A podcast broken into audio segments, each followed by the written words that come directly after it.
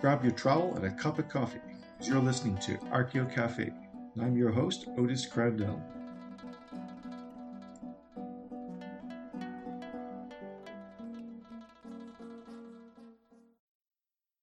Welcome to another episode of Archeo Cafe. I'm Otis, and today I'm talking with Morten Kutschera from Bergen, Norway. Morten is an honorary research fellow at Exeter University. Welcome to the show. Thank you, Otis. Can you tell me a little bit about what you do?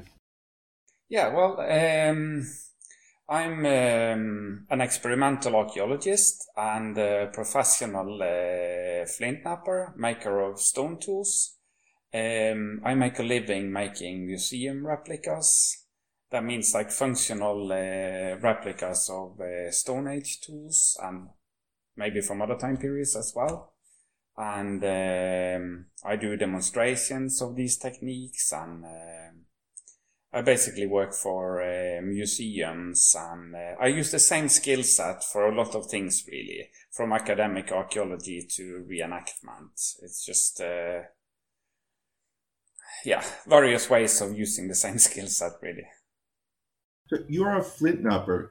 Can you tell our listeners because they might not be archaeologists briefly what is knapping well, flint knapping is um, it's the oldest craft in the world, pretty much. It's um, it's a way of transforming um, uh, flint and other other uh, silicate um, uh, rocks into sharp tools.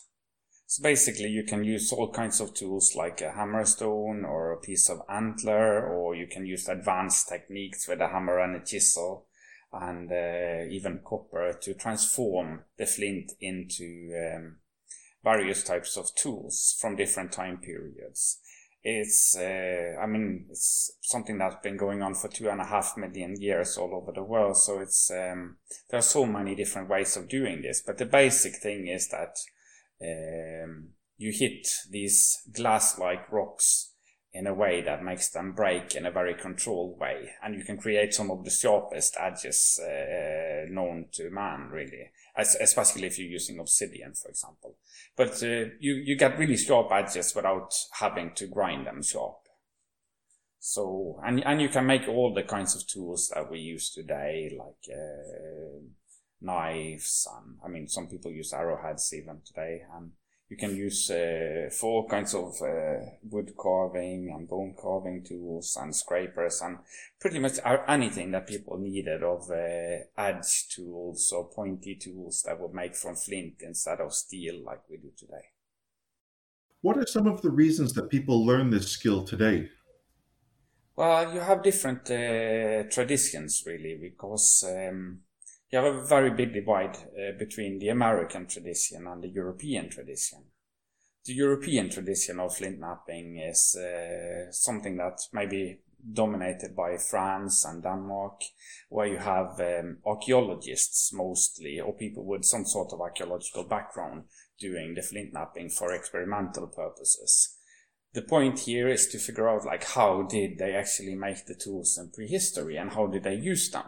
So basically, it's a matter of uh, in a controlled environment trying to really replicate the steps of the production and to make useful tools and see what they can be used for. And you can um, you can uh, apply use-wear analysis where you study these things under a microscope to see if you can develop the same patterns by using different materials. And so it's a very scientific tradition in Europe, really. And most of the professional flint knappers that you find um, today in Europe, they have some sort of archaeological connection. I would say that most of them are archaeologists. And uh, all working with and for archaeologists. So it's it's a very scientific tradition in uh, in um, in uh, Europe. I mean, I'm not saying that it's not like that in the US because part of the tradition in the US, you have some of the best flint knappers, uh, experimental flint knappers, like um, um so you have a tradition for that as well in the US, but most of the people working with flint knapping, they are, uh, they come maybe from the environment of the arrowhead collectors, the people who from childhood they go out and they, uh, they look for, uh, for little arrow points and uh, atlatl points and they collect them and put them into frames and they like colors and shapes and I think that uh, part of the tradition there is that um, uh, you have part of scientific tradition, but you also have like more of a collector's tradition in in the US, mm-hmm. and you have thousands of people doing it, whereas very few people really do it in in in Europe. The ones that are doing it in America is to produce replicas for for collections or for display purposes. Uh, yeah, yeah, it's it's that's more widespread in uh, in the Americas, really. Um, is it common among flint knappers to use them in everyday activities, or is it mostly just to produce them? I think that in uh, in America it's more about producing them really because they also use uh, mostly heat treated rock, so it's all about the colors and uh, and the appearance of the tools rather than maybe the use of it. I mean, but you have also like a really good tradition for for experimental archaeology in America, but not all of them are doing that. A lot of them are interested in in the art of it, like more like the the art and the beauty of flint knapping. Maybe that's like the more correct way of saying it. Like they're, they're really interested in how to make this into like perfection. Oh, okay. So it's it's something of a, a hobby or an art that people there are doing. Yeah, yeah, I would say that. Yeah. I've seen a lot of announcements in, particularly in the United States, for uh, knap-ins, where people will come together and just knap, like a large group of them. I think sometimes expert ones will maybe demonstrate to some of the beginners, or they might exchange materials or talk about things. Uh, I think it's a it's a social gathering, and the main activity at this social gathering is knapping. I've seen a lot of announcements for that in the United States. I don't see too many of them in Europe. Sometimes I see ones for public demonstrations on how it was, so more of a like a living history sort of event. How and when did you initially become interested in knapping? Well, for me, it started with my first archaeological uh, excavation as a student. So that I think it was back in 1990 in um, just outside of Bergen, and um, uh, I just started uh, studying archaeology, and uh, there weren't too many uh, archaeologists or students back then. So even after a few months, the first summer, you could get professional paid fieldwork. And uh, my first excavation was a Stone Age excavation and luckily for me, there was a Canadian archaeologist who was uh, the leader of this excavation, uh, David Simpson. And uh, I mean, he wasn't a brilliant flint knapper, but uh, he knew technology. He was like a lithic expert, and he was so good at it. And and he was doing refitting, and uh, this site here it had a lot of raw materials uh, used, like rhyolite and quartz and flint and slate and um, wide variety of uh, raw materials. And uh, you had a lot of refitted sequences, and uh, he was able to explain the technology in such a good and interesting way. So I was totally captivated. I didn't really start with archaeology to study the Stone Age, but from that moment, I, I knew that this was going to be my path. And um, I learned a little by watching him, but as I said, he wasn't like a great flint knapper. But both of us, we saw this um, poster at uh, the university later. Um, there was a guy in Denmark, Aspen Kanegård Nielsen, who was one of these like, um, I wouldn't say the first generation, but the second generation flint knappers who learned, who learned from actually, I knew uh, Francois Bordes and all these guys, like the old guys. And he was giving um, a little course in Denmark. So we went to Denmark the same uh, winter in, um, I think it was a place called uh, Grenaa at the museum where he was uh, employed. And we were there for a few days and we learned the very basics of um, flint knapping. I mean, mainly we, we were actually watching him do it. so we didn't really get our hands dirty in that way, but uh, it was enough for me to, to trigger the interest and to start trying on my own. And then later I got involved in the Lejre environment in 1993 and uh, from then on I realized that I could just go to Denmark and pick the flint myself, which I did and and then the rest is history. Then I started really like doing proper flint knapping. At the beginning, how many hours of practice per day or per week do you think you were doing? I think that in the beginning it was very much on and off because I didn't have a lot of material to use. So we were a little group at the university who uh, gathered and uh, we did a little bit of uh, flint knapping. There was this um, visiting scholar from um, from England, Roger Grace, who was into use-wear analysis, and so at times we would do a little bit of flint knapping every day, and uh, but not not like that much, and we weren't like really that professional, but. Uh, um, in Bergen, back uh, in, in the early 90s, we had a little uh, group of people doing experimental archaeology, and we were very enthusiastic about it, but maybe not that professional. so, uh, but then it was on and off, and uh, I, I think that actually um, um, until the late 90s, it was just an on and off thing for me. I, I did it like uh, mostly to to understand the, the material I was working with. I mean, I, I was um, I was a field archaeologist next to my studies, and I went through like hundreds of thousands of finds, and uh, I needed to understand how everything was made. So, so for me, it was uh, not really about replication, but about understanding uh, lithic technologies. I didn't think of myself as a flint knapper back then. It was more about uh, understanding the the tools and the production of them. So at that time, were you using local material or material that looked similar to the artifacts, or were you using material in general? For example, going to Denmark to get material.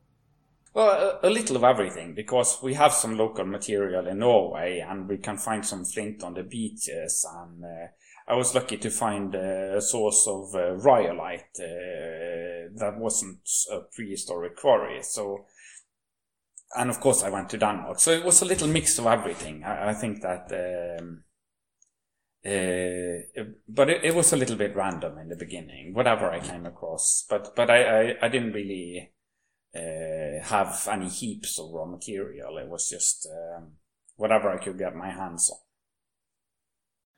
How long do you think it would take for someone to become skilled enough to accurately replicate prehistoric stone tools? Well, there are many different levels of uh, making stone tools. Like some industries are very simple to make. If you're going to, for example, make late Upper Paleolithic uh, tools um, from from blades and making arrowheads and all these other tools, it's something you can easily make. So uh, usually I say that uh, it's something that takes from two days um, of really two days of hard practice, you can actually learn the, the, basics and you can make real tools. But of course, it takes a lifetime to make the really advanced things.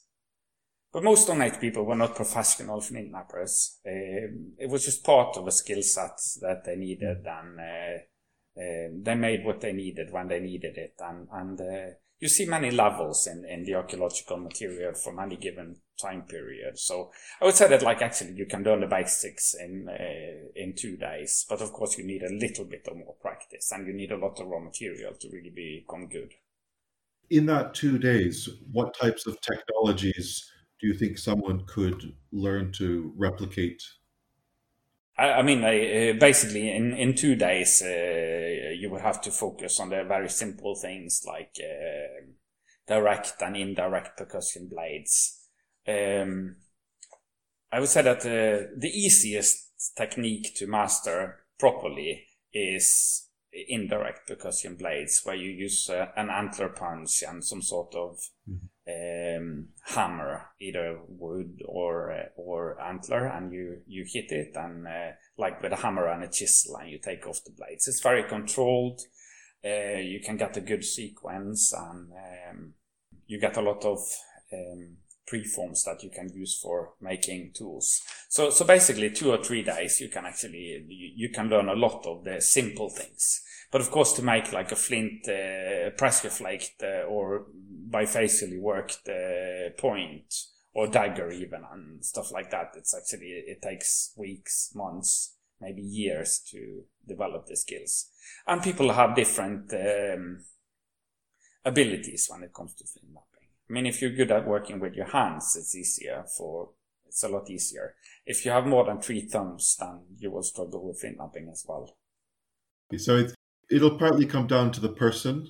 Uh, yeah. Partly, partly it comes down to the hours you put into it. Yeah, and I think that, uh, of course, um, for me, myself, I was mostly struggling on my own. I, I learned from the prehistoric material. I studied it and, and then I decided to see if I can replicate it. This was before the time of um, Facebook and YouTube and all these things. So you had to learn from, from books and you had to learn from um, from uh, just observing the archaeological record and uh, and try to to replicate it. So I mean that I, I learned it the hard way and on my own in solitude and uh, uh, I wish that I had learned it in a different way, the, the way people can learn it today. That you have someone that you can teach it to you.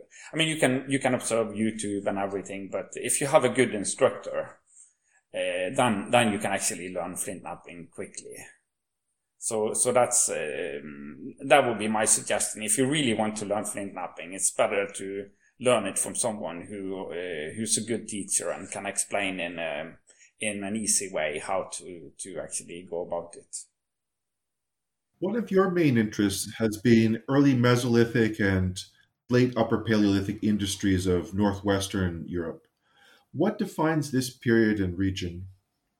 Well, um, the late Upper Paleolithic and, and uh, the early Mesolithic is um, it's uh, exactly at at the time when um, the Ice Age is uh, um, it's it's when the Ice Age is uh, over or at least starting to become over and and um, it's when you see um, uh, Northern Europe uh, is populated for the first uh, time, at least the first time that we know about. And um, people try to um, probably partly follow the reindeer and um, and try to live in um, in a traditional way. But there, you also see that how coastal resources become important. Maybe they were important before also, but we can't find the coastlines from from that time period. But um, it's it's when um, you see that suddenly uh, in in a few hundred years, the, uh, all of Scandinavia it, it, kind of explodes with Stone Age finds, and uh, you can see how um, we can call them the pioneers. They often call them the pioneers, the pioneer settlement. How they populate this new land and they spread with lightning speed and um, from from um, in Norway, you can see that northern Norway and southern Norway, there, there's no real difference between uh, when it was populated. It just happened like that. And we're talking about the distance, like from Oslo and up to uh, northernmost parts of Norway. It's just as far as it is from Oslo to Brindisi in Italy.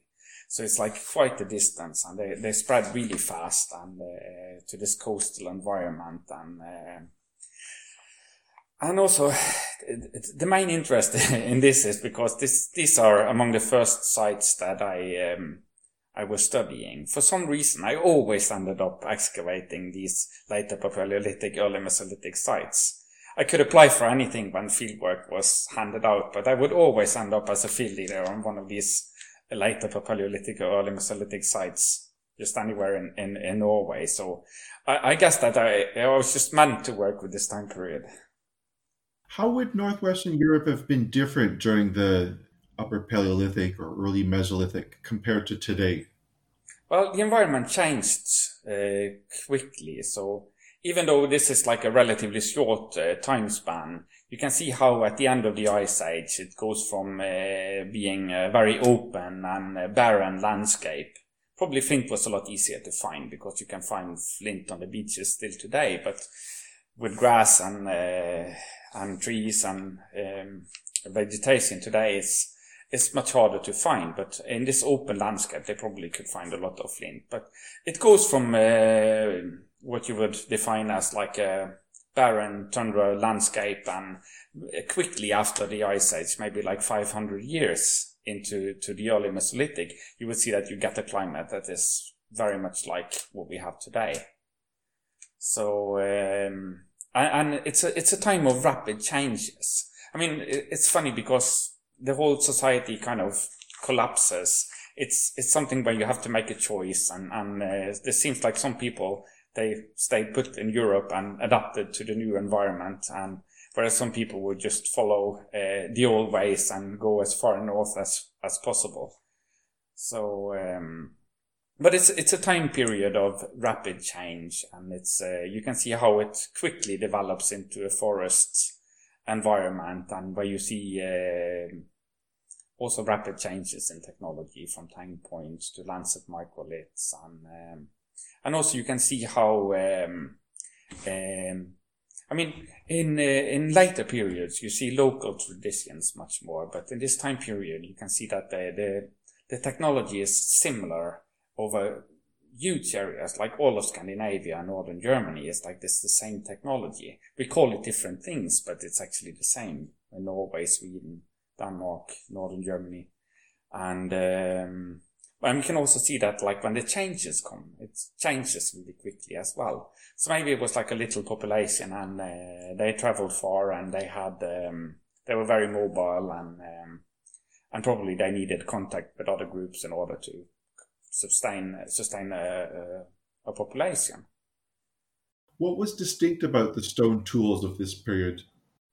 Well, pretty much all of the stone tools are uh, um, are made out of uh, blades. So they had this way of making uh, blade cores, and um, so they would they would use beach flint, and uh, they weren't quarrying flint, so they were using whatever flint was available. Of course, conditions were worse in Norway than it was in Denmark, and they would make the what we call the um, soft percussion or direct percussion cores. Uh, sometimes hard percussion with a with a hammerstone, but they were always using direct percussion, and um, so they made these platforms, often two platforms, and like opposed platforms, and they would hit it uh, with a hammerstone or with the with the antler billet, and they would strike off these thin and fairly uh, uh standardized uh, blades uh, the bigger blades they were used for, I mean, everything from knives to transforming them into burins.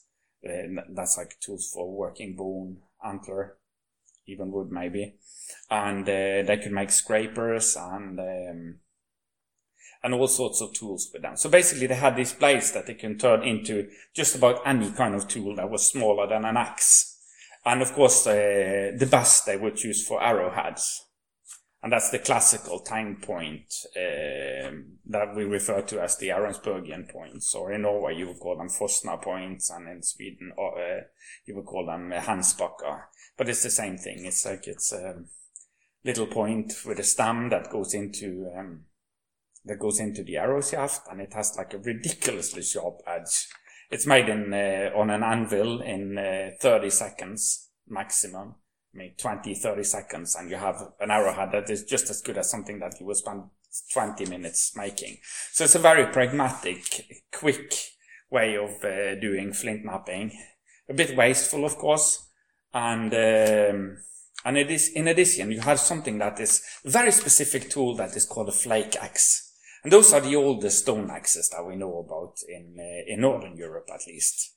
And they're made in a very specific uh, way from a big flake. And uh, that was actually one of the first things I learned to make. So I, I really love these flake axes because it, it's, it's a whole knapping exercise in itself to make this flake axe. You can only make it the right way. If you go wrong somewhere uh, in the operation chain of making it, you will not be able to make the flake axe. So it's important that you follow the right steps. It's a very simple tool. It takes five minutes to make.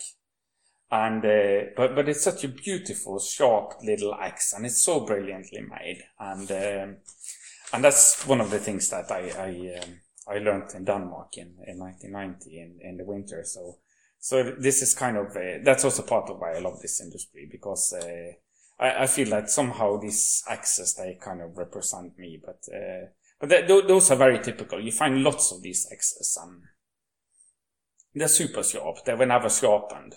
They were just you just make them and then they are sharp and you can resharpen them by not by grinding but you can actually hit uh, across the edge and you can make another edge until it doesn't fit into the haft anymore the material that they were using do you think it was usually local or do you think they were importing it?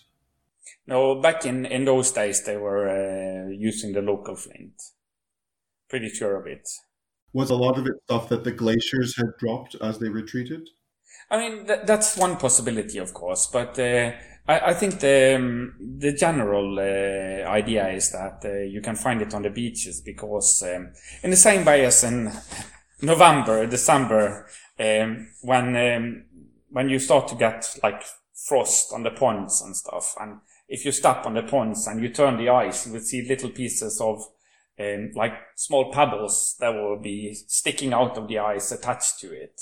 And if you turn this into like a, a bigger thing, you can see icebergs and uh, ice flakes drifting off maybe from flint-rich areas and to the coast of Norway and western Sweden. And when they melt down, the flint will be on the ocean floor. And when uh, the land rose after the ice age, when, when the ice cap disappeared, then you had a land rise and uh, eventually more and more will be visible on the beaches. So I think that's the general thing that uh, they think it was carried by ocean currents and uh, uh, ice uh, icebergs and ice flakes, maybe. Oh, I see. That's an interesting idea. There, have some people did sourcing studies to see where these beach pebbles or the things that you find today on the beach, where did they come from? Well, uh, I think it's um, it's very hard sometimes to see the difference between difference between the different types of flint, and uh, but you can see that it's mainly the same type of flint as you find in um, in parts of uh, Denmark and um, and uh, and England. Um, so so. Um, but but you find a wide variety of uh, flint pieces uh, from the glass like Senonian flint to this very grey and opaque and coarse-grained um, uh, flint. So, uh, but but it's really hard to determine exactly what kind of sources you have. But there's no local sources. No, you don't have um, in in Norway, for example, we don't have the chalk layers. Um, I mean, they might have been there, but uh, after the ice age or many ice ages, um, Norway was eroded down to the bedrock. So, um, so uh, any deposits from that time period, if if we even had chalk deposits, they would be long gone. So it's hard to determine whether, it, like, I mean, there's a chance that the flint was actually um, from eroded uh, local uh, chalk deposits. I mean, you never know but uh, most likely it's actually transported from the chalk-rich areas in the North Sea. Yeah. And uh, I mean, back back towards the end of the ice age, uh, you could walk from uh, from southern Sweden uh, across Denmark and the North Sea to England, and you would be dry on your feet.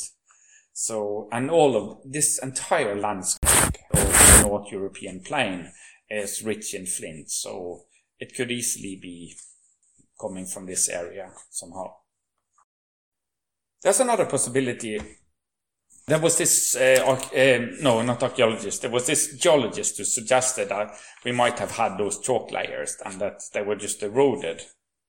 Yeah, so, so that's kind of like the, the, the other option. What are some of the other technologies and time periods which interest you now? Well, in the beginning, I was very single-minded on these uh, early Mesolithic technologies and maybe middle Mesolithic and uh, very much on the blade technology. And um, but eventually, I was asked to make other things, and um, so I started experimenting, of course, with the with the next thing that would be the the bifacial technique, the the pressure flaking of arrowheads, like in the late Neolithic, early Bronze Age and uh, making bifacial tools like flint daggers and spearheads and stuff. But um, in later year, more recent, like within the last 10 years, I started uh, becoming more and more interested in, um, uh, let's say, more general techniques. And uh, there was this spe- there, there, was this special occasion that led to me being more interested in um, in the older stuff. So, so at the moment, I'm actually working a lot with lower and middle Paleolithic stuff. And it has to do with, um, there was actually a knap-in in Lejre in Denmark, but it was more like a specialist knap-in, where people from um, different regions or all over the world come together, but mostly professional flint knappers or locals. Um, and um, that's where I met the people from the University of Exeter so Linda Hurcombe and um, she had uh, several students uh, with her, some of which are my really good friends today. And one of them is uh, um, an Italian girl, Alicia, um, Alicia Laporta, and she's um, a specialist in um, in the Middle Paleolithic, and she needed a flint knapper to make a lot of Levallois points. Um, and uh, kind of like the spearheads that we think that the Neanderthals will be using. So it's uh, the Mousterian tech, uh, technology. And that's something I never tried before, but um, I started uh, working on this technology and, and what I realized is that it was so counterintuitive. I mean, I just couldn't wrap my head around it in the beginning. Like, how were they doing this? Because normally when you're making tools, you're trimming forward, like when you're making blade tools. But here you were trimming backwards and you make this little cap on which you hit. And a totally different uh, technology. And you spend this time building up this core for a long time just to make one removal that is supposed to be the spearhead. And of course, like most of the things that can go wrong, go wrong. I mean, the Murphy's law is really, really big when it comes to level Levallois technique. And, um, but eventually I got the hang of it.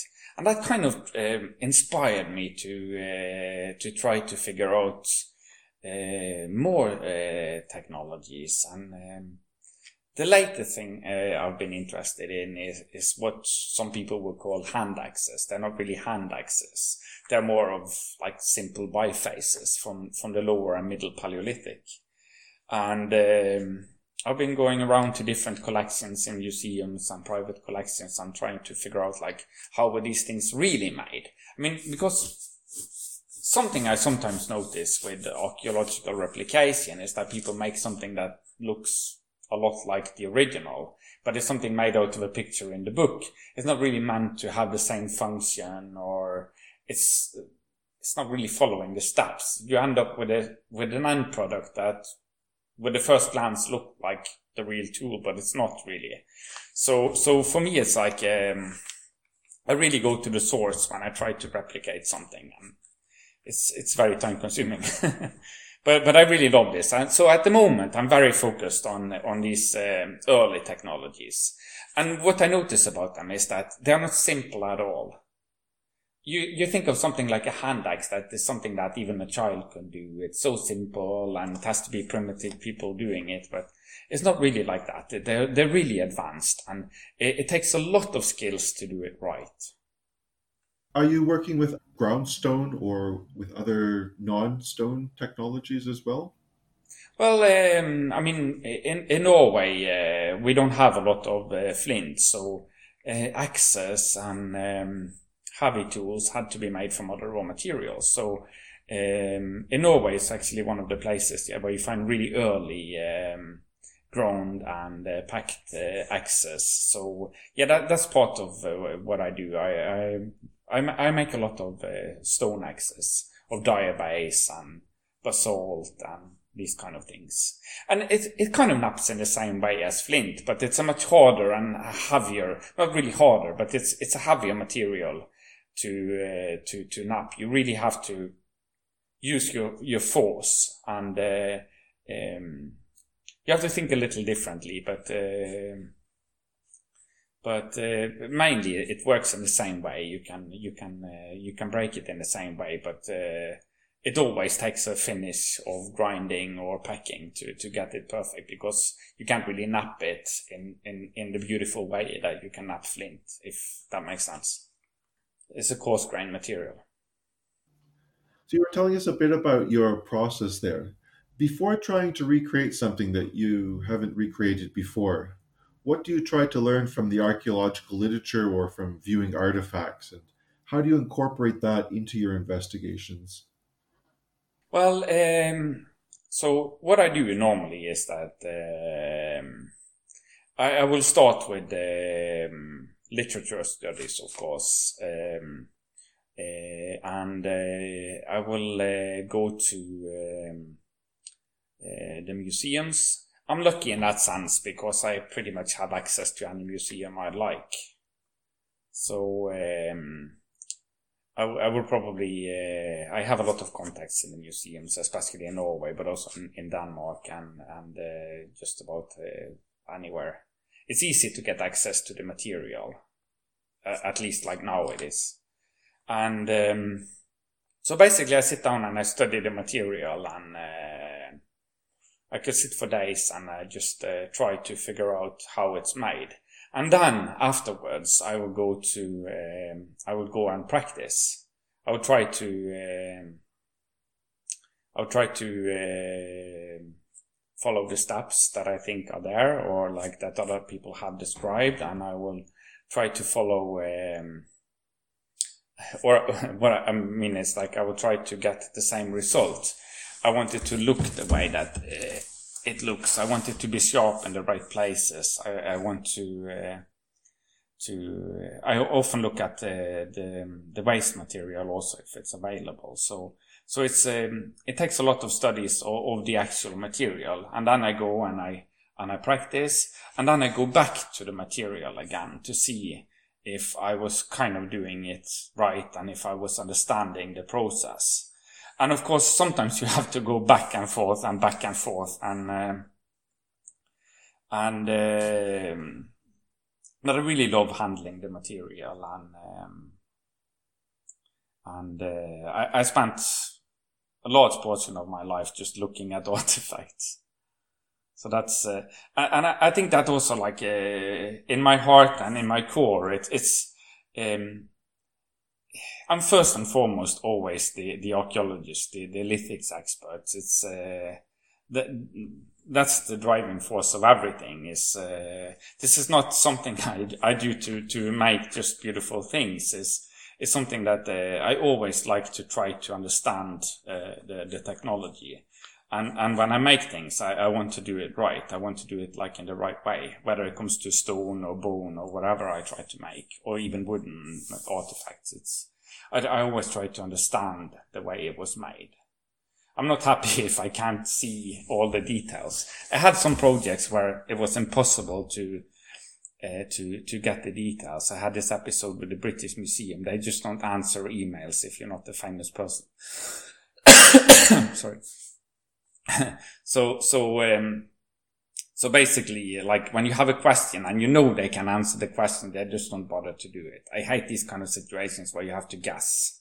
And I think that like, uh, I'm pretty good at qualified guesses because I've been working with a lot of uh, flint, bone, antler, different techniques and stuff. But I, when I know that somebody's got the answers, I just hate to make a guess. So you're not just looking at the end product, you're also looking at the waste material produced. Yeah, I think the, the waste material uh, is uh, the waste material is often, um, in many cases, uh, um, more important, and also the discards. Sometimes you're lucky, like that, you can find, um, for example, uh, a friend he gave me this uh, amazing thing uh, he he gave me a lot of stuff for my. I, am not really a collector of uh, flint tools, but I have a bit of a reference collection, and uh, he gave me this um, unsuccessful Levallois core, like a preferential core, like not the the, the points, but the big Levallois flake core. and it's built up perfectly, but then they messed up the platform. And then they tried to take it from the other platform and there was an inclusion. So basically this thing is like perfectly built up, but the, the flake was never released. So when you have stuff like that, you can actually see um, the planning, the process. So basically the discards and, and, um, and uh, the waste material sometimes gives you better hints than or equally good as, as the finished art- artifacts. It's the totality of things because uh, you can't really follow the steps always if you only have the artifacts. You need more than that. Well, I guess that looking at the garbage is really useful because when you get just the end product, you see just one stage, the very end part. But looking at the garbage, you can see what did they take off first? What did you start with? And what was the possible strategy for removing the little pieces until you came to the end product? Yeah, it's. Um, I mean, flint knapping is that um, the, the the beauty of it is that uh, in any traditional society uh, or in any society, you have sort of a cultural concept about what things are supposed to look like, and um, and uh, that's really good for flint knapping because uh, each tradition has its own way of doing things. And uh, basically the way they learned is is to follow steps but of course the flint is tricky because it doesn't come in standardized sizes in that sense it's um, it will come in nodules uh, that sometimes they're round, sometimes they're like oddly shaped, like amoebas, or they could be tabular flint, and uh, so there are a lot of challenges with each and every piece. There might be an inclusion of chalk or even a fossil or a frost crack or something like that inside it. And um, so, so basically, like flint knapping is a bit like um, game of chess. It's like you have to follow a strategy, but you have an opponent. and uh, and the flint is sometimes working against you, and sometimes it's really clean and nice, and uh, and you would want the same end product regardless of uh, the starting point, if that makes sense. And um, so so it's it's a bit like um, um, the artifacts that you are making in a specific tradition. They're always culturally determined. That's why you have a type that is a specific type, and when you find this type and you can see that it's not just it doesn't just look like this type, but it's made in the same way. Then you can um, you can uh, say with certainty that this is this and that time period. If you have another site that has been radiocarbon dated, or so uh, it's it's all about like following the steps of the of the the production. When you're trying to recreate something new, something you haven't done before, do you usually have to go back a lot of times to look at the originals? Or do you sometimes get it on the first or second try? It depends a lot on the complexity of things really. Um, uh, i noticed that with bone tools for example it's a lot easier to just um, figure out how things were made it's only thinking three dimensional in a way and removing material. But with flint knapping, it might just be a little bit more tricky. So, um, sometimes it's pretty easy. I remember there was once this, um, there was a guy from Turkey. He contacted me and he wanted something, um, called a Nemrik. And, um, it's from a time period in the Neolithic of the Levant or the Middle East that is um, before uh, pottery. So it's called pre-pottery Neolithic, PPNB. And um, it wasn't so easy for me to go to, to Turkey to study these things, but uh, I had a lot of contacts in um, in uh, in Israel, and um, they have much the same tradition. They maybe call it something else, but it's the same tradition. So I contacted uh, some contacts and the contacts of the contacts of the contacts eventually led me to the right person and I got to sit there for a couple of days and just study this material. And um, in a way it reminded me a lot about, um, it was a blade technology. So basically they were making these like really, really uh, nice and um, and triangular cross-section blades um, uh, that could be t- transformed into, among other things, arrowheads like these Nemrik points. And and uh, so basically, uh, since uh, it reminded me of uh, Scandinavian industries, of course it was different, but it still had um, aspects of the blade technology and and uh, and the arrowhead shape that made it possible to to to replicate. So so there, uh, from looking at it a couple of days, I could go home to Norway and I could produce a number of these points that this guy would do some uh, some uh, he would actually shoot them and uh, doing impact analysis on them and, and I still to, to to this day I can sit down and I can make these points just from memory. What has been one of your favorite things to recreate? Oi, uh, well, I have some things that uh, uh, I wouldn't say that's just one, but I have like a few that I really, really love. And, um, of course, like the flake axe is kind of, it defines me. And if you look in Wikipedia on flake axe, you will actually see that it's not really a picture of a real flake axe, but it's one that I made. and, uh, for some odd reason. Or it used to be anyway. we'll put a link in the episode notes so that people can see that one. Yeah, well, have to check if it's actually true uh, these days. Uh, it might have changed though. But um, no, the flake axe is obviously it's it's one of my favorites, and and um, and also the the tanged points, uh, these uh, Ahrensburgian points. I really love making those. But I have another favorite, and that's um, uh, from from this.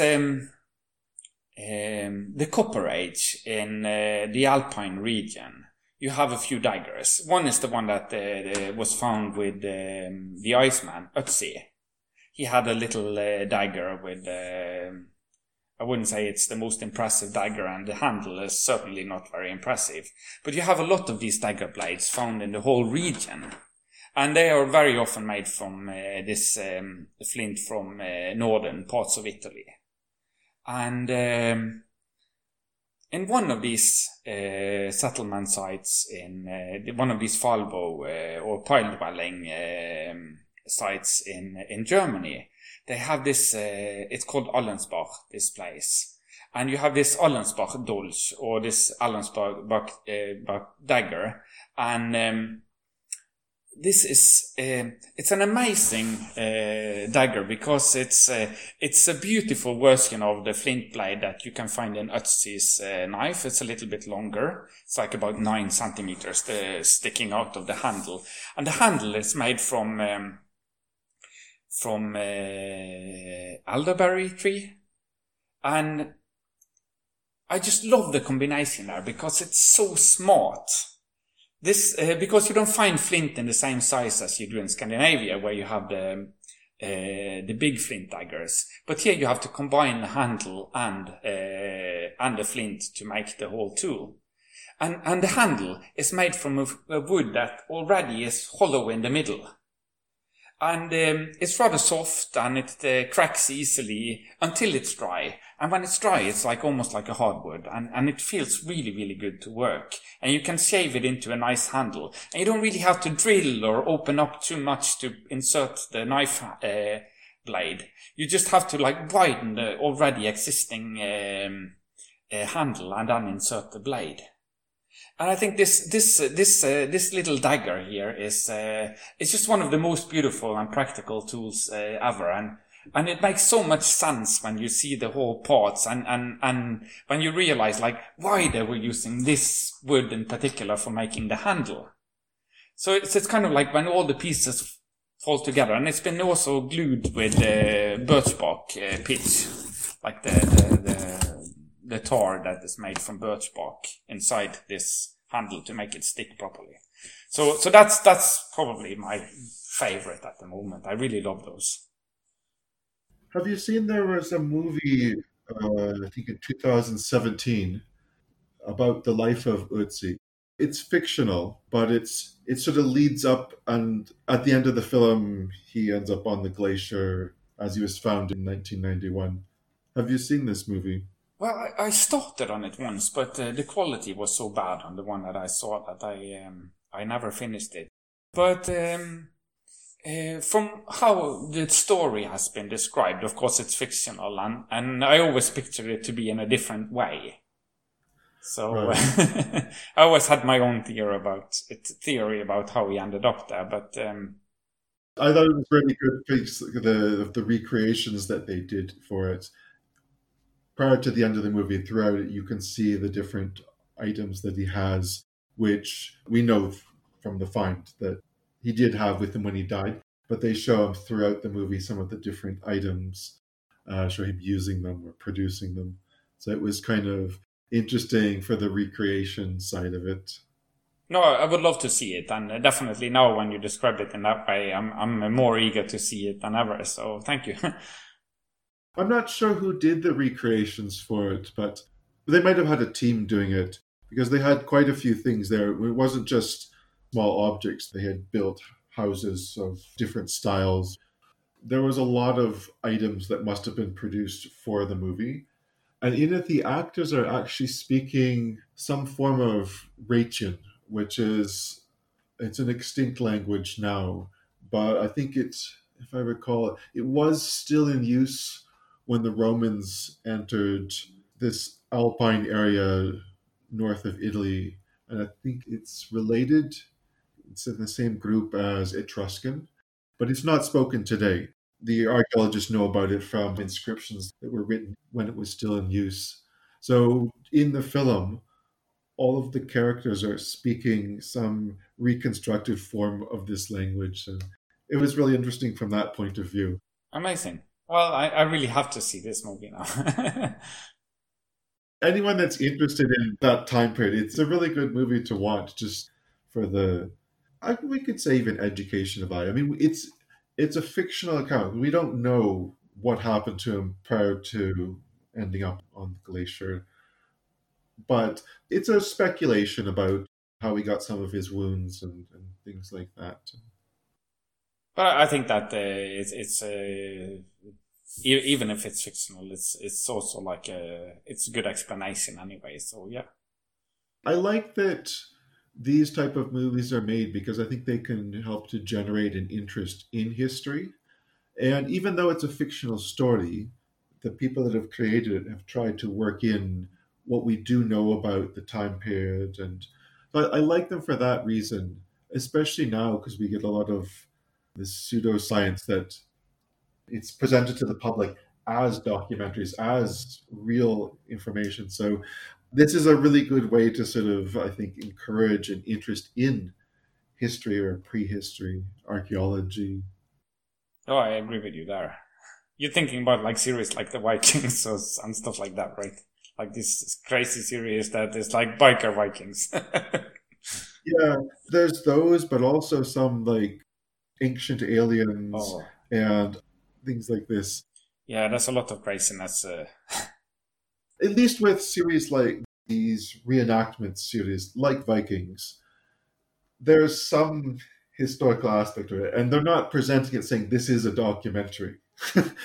but there's other ones which they are presenting as documentaries, which clearly a, a historian, a legitimate historian, would not agree with some of the stuff they present. But, yep, uh, there are different levels. yeah. Well, I think this is a good point to take a break, and then we'll come back shortly. So, for our listeners, go refill your cup of coffee, grab a snack, and hurry back for part two of our interview with Morten Kutschera.